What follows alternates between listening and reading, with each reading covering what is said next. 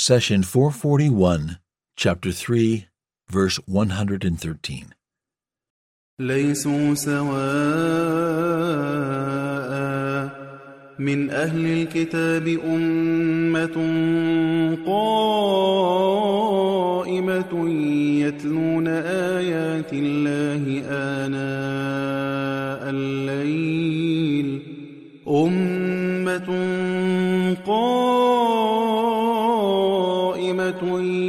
يتلون آيات الله آناء الليل وهم يسجدون But they are not all alike.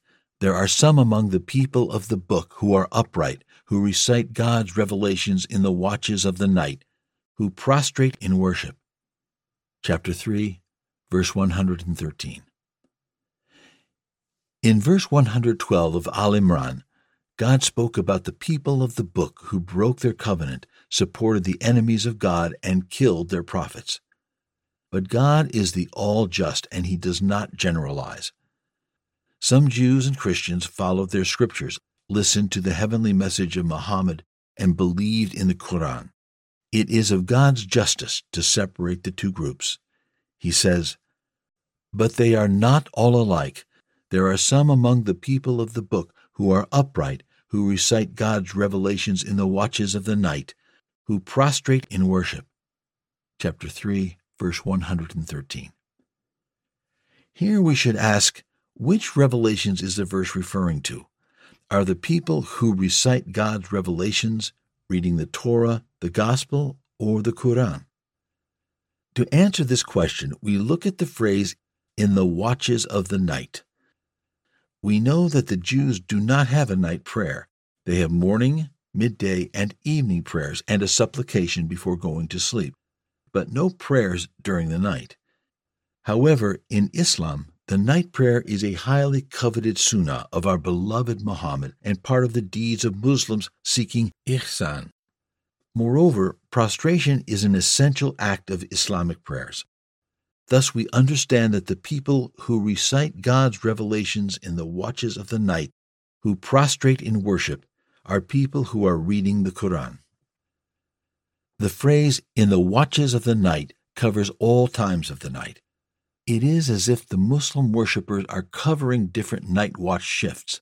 Some may pray and recite God's verses at the beginning of the night, some in the middle, and others closer to sunrise. When the believers spend the night in recitation, prayers, and worship, they fall into the level of ihsan. You can attain this extraordinary level by going beyond obligations and expectations. Prophet Muhammad, peace be upon him, explained, Ihsan is to worship God as if you see him, for if you cannot see him, rest assured that he sees you. Allah gives us a detailed description of those who attain Ihsan in the following verses. The righteous will be in gardens with flowing springs. They will receive their Lord's gifts because of the Ihsan they did before. Sleeping only a little at night, praying at dawn for God's forgiveness, and giving a share of their wealth to the beggar and the deprived. Chapter 51, verses 15 through 19. Did Allah ask you to stay up at night to pray? No, He did not. You can fulfill your obligation by praying the night Isha prayer and then sleeping. If you want to enter the realm of Ihsan, however, then you would pray additional prayers after Isha and into the night. Did Allah ask you to wake up before dawn and pray for forgiveness? No, He did not. You can fulfill your obligation by sleeping till the morning Fajr prayer. But if you want to enter the realm of Ihsan, you would wake up a bit earlier to spend some time with your Lord. How about charity? Allah asks you for a small percentage of your excess wealth, ranging from 2.5% to 20% as zakat almsgiving. He says, Those who are regular in their prayers, who give a due share of their wealth to the needy and the deprived. Chapter 70, verses 23 through 25. Did you notice the difference between obligation and ihsan? When Allah spoke about obligation, he said those who give a due share of their wealth. However, when he spoke about ihsan, he said those giving a share of their wealth, omitting the word due because when you practice ihsan, you choose to give more than what is due. Take note that ihsan does not involve inventing a new kind of worship. Instead, it is the act of increasing the acts of worship God has already prescribed. When you enter the state of ihsan and pray at night, you can observe the sky and all its magnificent twinkling stars. Similarly, when the residents of the heavens look toward the earth, they see bright spots twinkling on the surface. The angels asked the Lord about these lights, and the Almighty told them that these are the houses where people pray and prostrate to Him during the night prayers. Every such home shines like a star to the residents of heaven. This brings us back to the verse.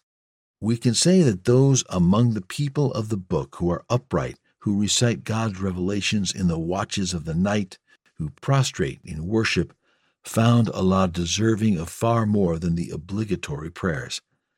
Some entered Islam so thirsty for faith that they prayed throughout the night. Thus, we know that the people of the book are not the same. There are those among them who entered Islam through the magnificent door of Ihsan, while others fought against God and His messenger. He says, They have brought down God's anger upon themselves, and they have been plunged into disgrace. That is because they rejected God's signs and killed the prophets without any right to do so.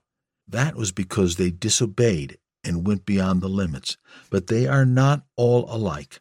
There are some among the people of the book who are upright, who recite God's revelations in the watches of the night, who prostrate in worship. Chapter 3, verse 112 and 113. The word upright does not only mean upright in their faith and morals, but also in their physical posture. To be upright means to stand up straight, which is more attentive and less comfortable than sitting or laying down. Prophet Muhammad, peace be upon him, used to stand up in night prayer until his feet became swollen. So when Allah says there are some among the people of the book who are upright, it means that they carried the trust of faith and worship sincerely, both spiritually and physically. The messenger said, My Lord, my people treat this Quran as something to be ignored chapter 25, verse 30. Do not abandon God's book. Please take a moment to subscribe and to share with your family and friends. Visit us at www.qurangarden.com.